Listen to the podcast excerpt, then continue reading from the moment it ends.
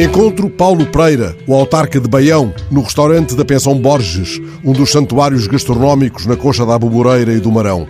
O confinamento não lhe deu mais tempo para grandes incursões de bicicleta nos trilhos que dão acesso a antiquíssimos dólmenes, como o de Xanda Parada, lá onde Saramago anotou, debaixo destas pedras, o viajante retira-se do mundo. As serras estão agora bordadas de flores silvestres e atapetadas de um verde exuberante.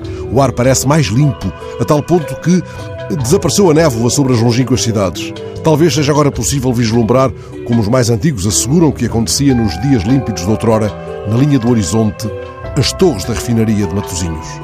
As serras estão muito bonitas, está exuberante.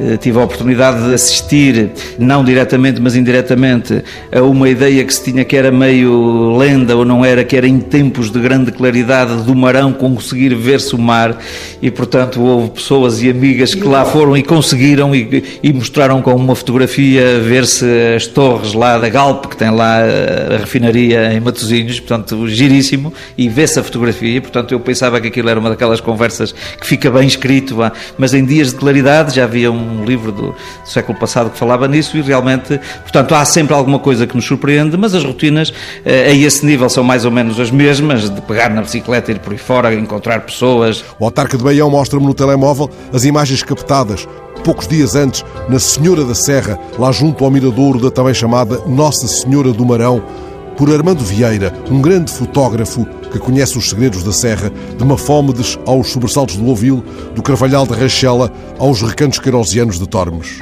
Quando chego a Lisboa, tenho um mail do magnífico andarilho confirmando em três momentos que, sim, o olhar pode tocar lá do pináculo panteísta de Pascoais, a linha ténue junto à qual uma menina encheu de histórias uma casa branca em frente ao mar.